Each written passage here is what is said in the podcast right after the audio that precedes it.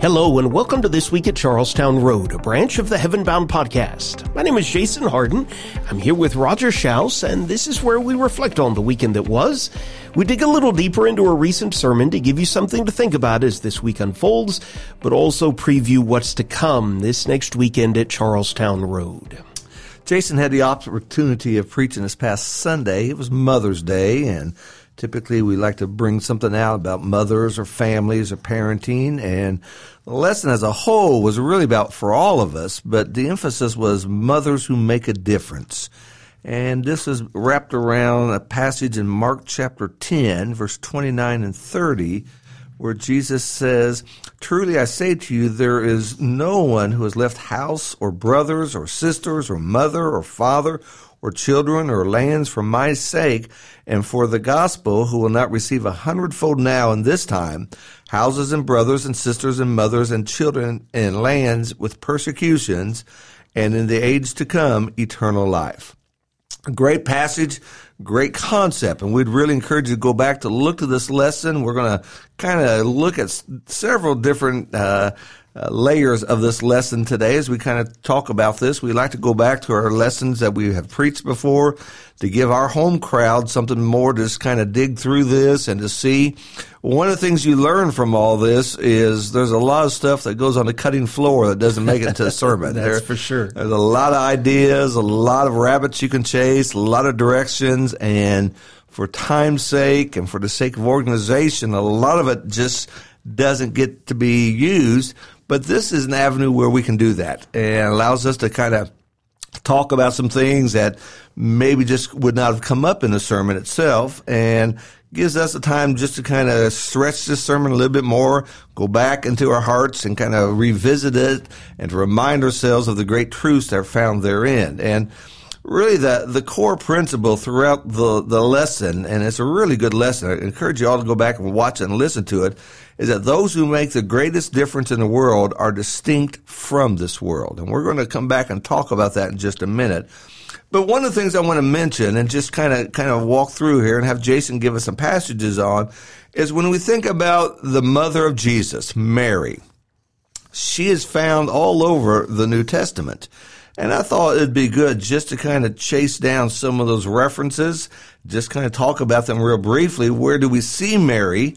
And it's not that she just gave birth to Jesus and that was it. We see her all through the life of Jesus and there's some things we're going to make mention about that. Sure. So, uh, obviously, we don't have the time to dive into every one of those instances, but when we do see the mother of Jesus, there is so much to learn. We could spend uh, this entire podcast, this entire month, just talking about uh, Mary, the mother of Jesus. Of course, when we're introduced to her at the beginning of the Gospels, she is presented as a young virgin betrothed to a man named Joseph. And before they had come together, the Gospel writers tell us she was found to be with child. Now, obviously, this disturbs Joseph, who in a dream is given the message that the child conceived within her is of the Holy Spirit. And, and Joseph is pictured as this just man who, from that point, of course, watches over Mary,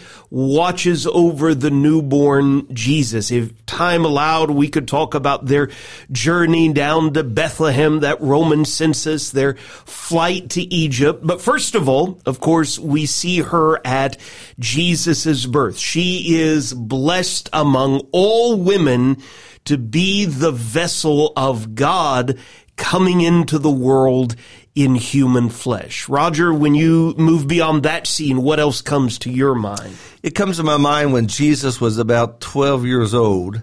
Um, I think there's the incident even before that when when they went to the temple and dedicated yes. Jesus. Uh, Mary and Joseph were there, but uh, later on, when Jesus was 12 years old, there there was a feast day in Jerusalem. They are all required to go there, and they are leaving. And Mary and Joseph assume that Jesus is in the crowd somewhere. A lot of people going back to where uh, they were from, and two or three days pass and they don't find Jesus and they return back to the temple and there he is sitting in the temple answering questions and asking questions. And it's at that time he makes this this great pro- profound statement I must be about my father's business. His father was not Joseph. His father was Jehovah and God but that, that that's a great lesson there as we think about Jesus understanding his role and the, the value of engaging in spiritual discussions with these people. If we flash forward a couple of decades, Jesus is in his early 30s when we've got one very memorable instance. I'll, I'll draw from Matthew chapter 12 where while Jesus has gathered quite a crowd, his mother and his brothers stood outside and they, they wanted to talk to Jesus and he replied to the messenger, who is my mother and who are my brothers? Matthew tells us that he stretches out his hand toward his disciples and says, here are my mother and my brothers, for whoever does the will of my father in heaven is my brother and sister and mother. I've often tried to imagine what that would have felt like to Mary. We're not specifically told.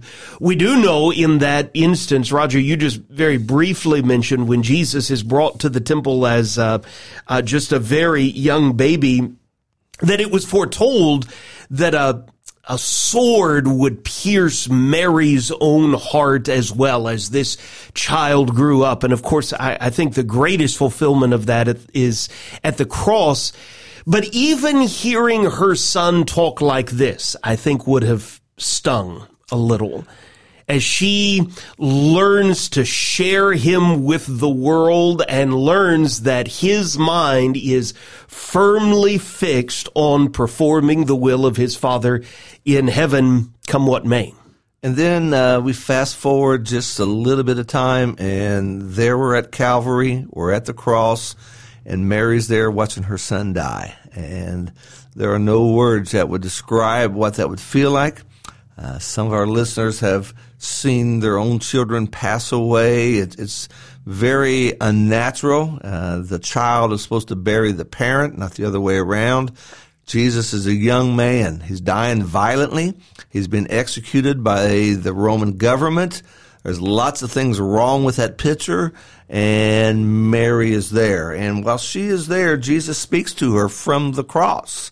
He looks at her, he looks at one of the disciples whom he loved, and he makes sure that she is going to be taken care of. She, he looks at Mary and says, behold your son. Speaking of John, he looks at John and says of Mary, his own mother, he says to John, behold your mother. So in the agony of this excruciating death. You know, I just referenced what he had said in, in Matthew chapter 11, but we need to make sure we don't get the idea. He, it's not that he did not care for his mother. He's putting the will of his father in heaven first, but in his last moments, he wants to make sure that she is taken care of. And, that, and that's really the, the obligation of the oldest son is, is to take care of the parents. And Jesus is making that arrangements. And then we go just a little bit ahead and we find Mary at the grave. And as Jesus has been raised, Mary is there among some of the other women. And then we go to the book of Acts. Sure, Acts chapter 1. We read about, of course, disciples being gathered together in Jerusalem. Jesus has told them to stay right there in Jerusalem and, and the Holy Spirit is going to come upon them. He has commissioned his apostles. Luke tells us in Acts chapter 1 and verse 14 that Mary, the mother of Jesus, is there and his brothers. We know, of course, that his brothers had been very skeptical of his claims. Something had happened to change their minds. And of course, what had happened was his resurrection from the dead. Now, you know, we put all this together and there's some takeaways that I want to talk about before we return back to this sermon here.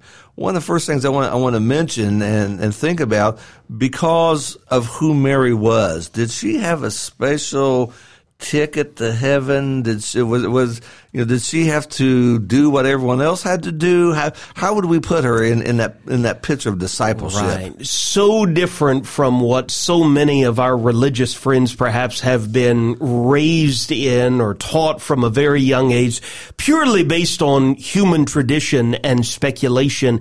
Mary was just a human being. Now something extraordinary happened to her, but even in the way that she reacts to that and sings about that and uh, reflects on that later on, she realizes the hero here is God. God is the one who is mighty. God is the one who is to be praised. God is the one uh, to whom we pray. Never in scripture are we encouraged or told to pray to Mary. Never is she pictured as our intercessor. That's Jesus and the Spirit of God. Mary was a human being who needed a savior just as surely as Esther or David or Solomon or Deborah in the Old Testament, uh, countless characters in the New Testament. It just so happens in accordance with God's amazing plan that she's the vessel through whom that Savior comes into the world. And we, yeah, when we follow her, especially a little bit in the first pages of Acts, we don't see her being elevated up. We don't see the disciples bowing down to her. We don't see anyone ever calling her the mother of God. Those, expressions aren't used. She was a disciple like Peter, like John, like the rest of them. She had to believe like the rest of them. She had to obey. She had to follow.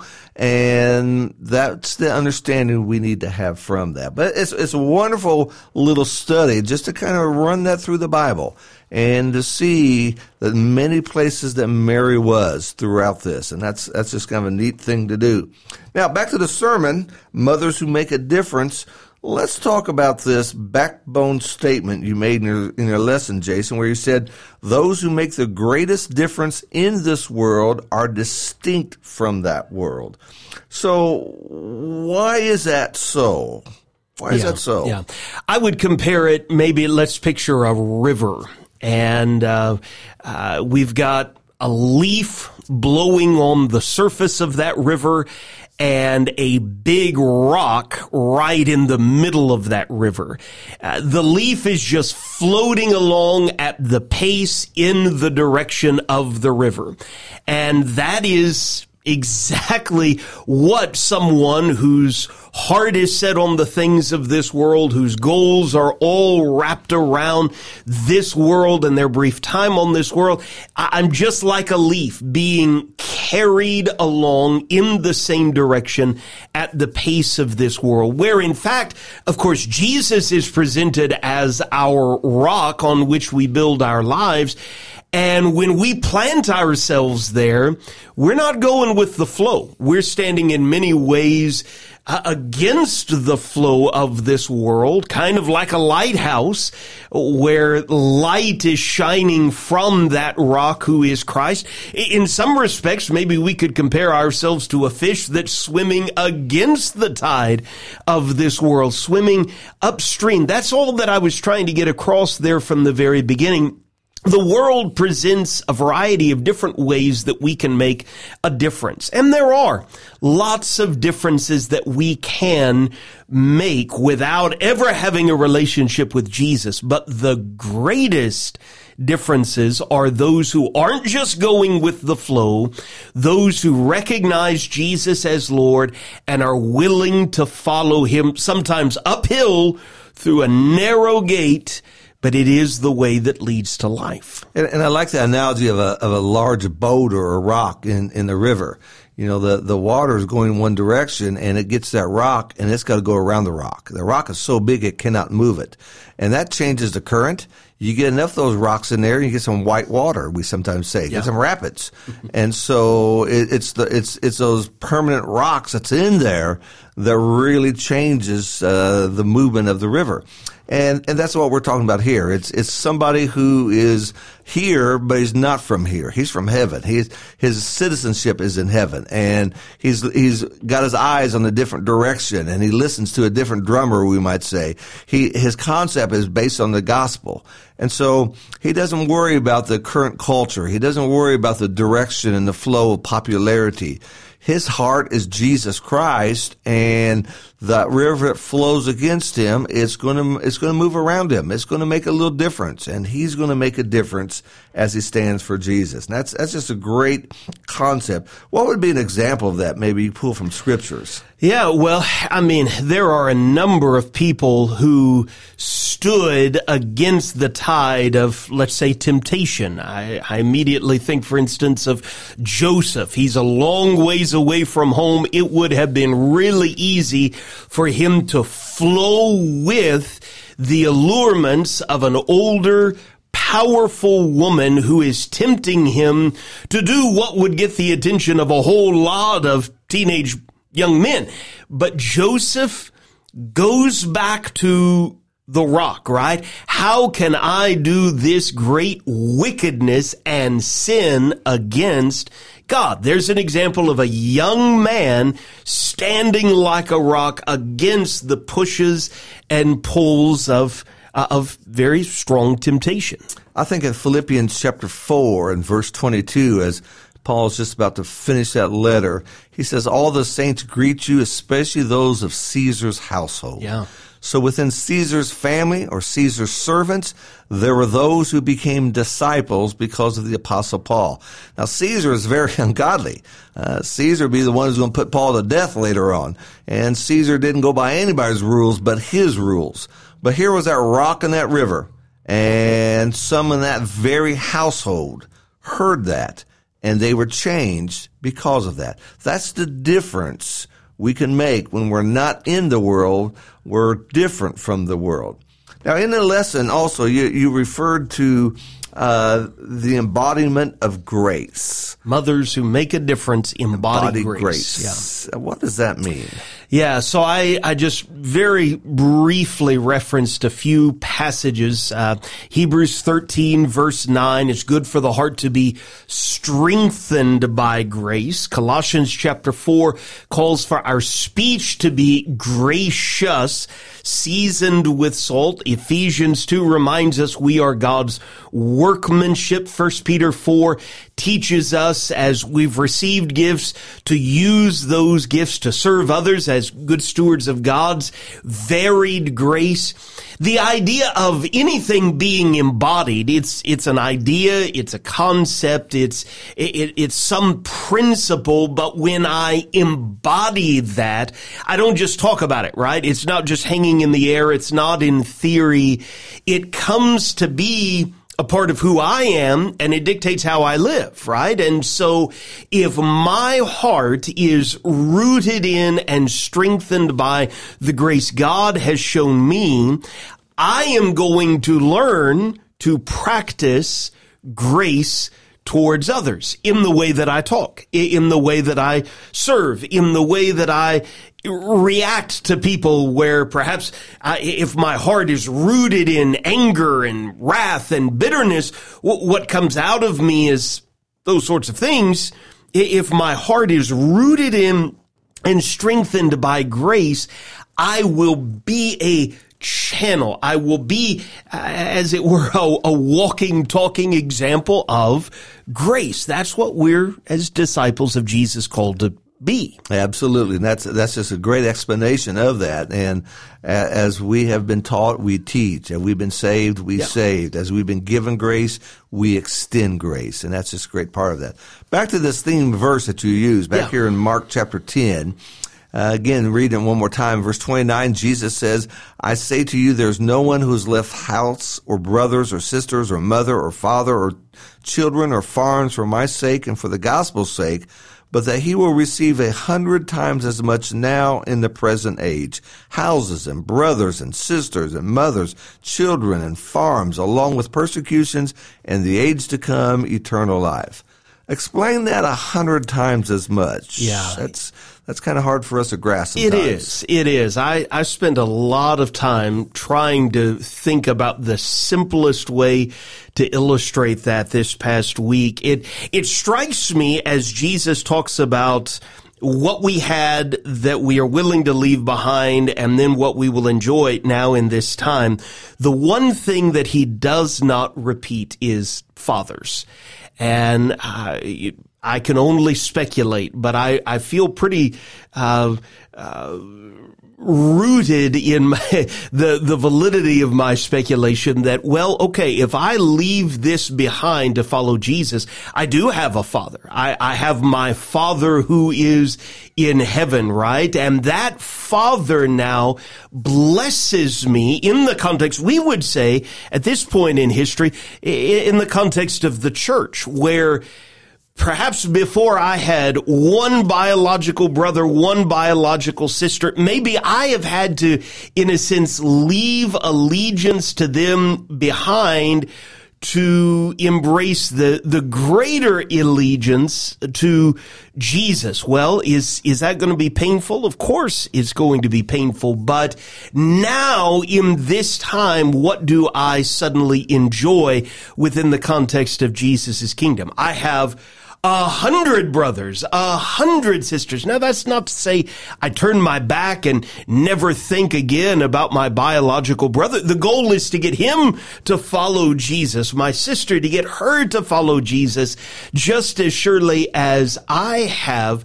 What Jesus I think is, is giving us a glimpse of is Christianity is not a hobby. Following Jesus is not just a, a weekend activity. It's a way of life that impacts everything. And it's not just hang on in eternity you will be blessed. We taste the blessings within the context of the Lord's church even today. And, and I think that's a part we, we forget about. Sometimes we don't see the church larger than just our uh, local congregation. We think that's it. But when we realize we're part of a massive family that's worldwide and that we could travel all over this country and if we needed help, we pick up a phone and just say, hey, and, and, and after a little bit of conversation, somebody say, hey, we're, we're related. Yeah. we're, we're brothers in Christ. I'll come to help you. I've done that numerous times. I've had people come and do that to help me out in different times. And it's just that, that we have a massive family in Christ. And as you go to the first pages of Acts, what do we find? We find people like Barnabas selling land and giving to those who don't have it to try to help each other out. This is the concept here is that, is that there, there is a support system. There's a, there's a benefit. There's an upside to being in Jesus Christ. You may have left father and mother. You may be alone, but you're not alone. Look what you receive. And that's just the, the joyous kingdom of, of the Lord as we see this. Yeah, you and I travel enough to, I mean, it happens over and over again.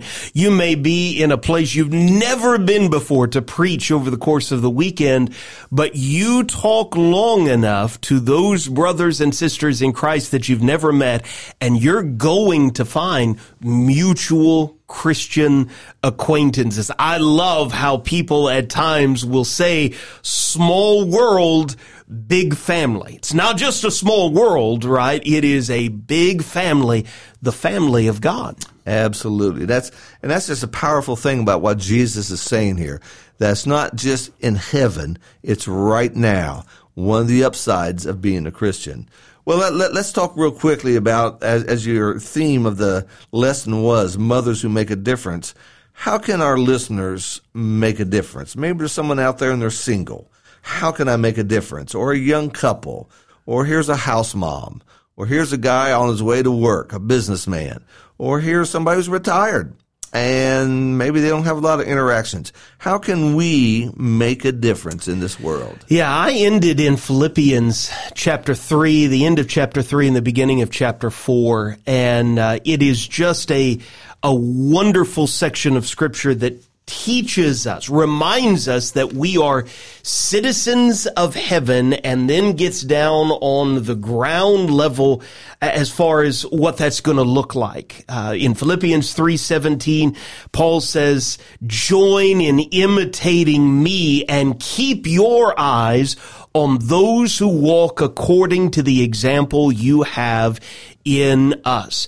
And I think that's a great note maybe here in the middle of the week for us to end on that we are blessed with so many examples of those who have come before us. Not just the Lord Jesus, but these apostles who embodied his teaching and that first generation of Christians we were talking about in Acts chapter one, all the way to here are our disciples in Philippi who are being told, keep your eyes on those who are not just talking the talk, but walking the walk. And now for 2,000 years, that walk has been made by generation after generation. And so, number one, if I'm going to make a difference, I've got to walk the walk, right? I, I am blessed to hear the talk, but I need to decide, okay, I'm going to walk with Jesus as a citizen of the kingdom of heaven. I need to be this embodiment of grace and then realize, even here in the middle of this week, there are people who have their eyes on you. Unbelievers who know that you are a Christian. I went across the street just uh, uh, a couple of days ago, and the uh, the lady that was cutting my hair uh, knew you know, I worked just right across the street. She wanted to know if we were the ones who had paid to move this house a little down Charlestown Road. She thought that we owned this land. And I, you know, I, I hadn't seen her in a good long time. I, I wasn't even sure that she knew where I worked, but she brought it up. She, her eyes in, in many ways are on me. And we have reminders of that all the time. Little children, those who are struggling, those who are trying to figure out whether or not they actually can believe in the Bible, young disciples of Jesus all around us eyes of people are on us. And so I would encourage us here in the middle of the week, let's make that Philippians 3:17 passage personal. Join in imitating me and keep your eyes on those who walk according to this example. That will make a difference in this world. Absolutely. It's it's a two-way look. We're looking to others and then others are looking to us and that that behooves us to make sure we're we're looking at the right people to begin with, and then that we are the right people because others are watching us. That's that's just a great concept, great sermon. I would encourage us all to look to that and to remind ourselves that all of us are in a potential that we can make a difference in the life of others. So we were talking about big family, right? And our family has the opportunity to gather together this evening, 7 o'clock p.m. Roger, you're going to be teaching in the auditorium. We are looking at the uh, concept of honoring God. This month we're focusing on the lifestyle of honoring. And so we're walking through the book of Proverbs. So we're going to be looking at some Proverbs today that's going to be talking about how we honor the Lord in our building blocks track of studies, we are in part two of who were the apostles. And tonight we'll talk about how drastically different so many of them were but that they were united by and in Jesus Christ. There are lots of practical lessons we can learn from that. We would love to see you this evening at 7 o'clock p.m. I've got the privilege of preaching this Sunday morning. I'm actually, Roger, you and I are going to talk this Friday in our podcast and next steps. That's our theme for uh, the month of May on Fridays. We'll talk a little bit about next steps for graduates it's, it's that time of year. On Sunday morning, I'm just going to be in the book of James and I'm going to try and embody, if you will, what would James say if he had the opportunity to give a commencement address to a bunch of graduates? There are so many practical lessons in that New Testament epistle. We would love to see you this Sunday morning at 9.30 a.m., this evening at 7 o'clock p.m., opportunities to grow just abound all around us. Roger, thanks for joining me today. Thanks to all of you for listening to This Week at Charlestown Road. We're looking forward to these opportunities to Sunday, the best day of the week, and we would love to have you come and grow with us.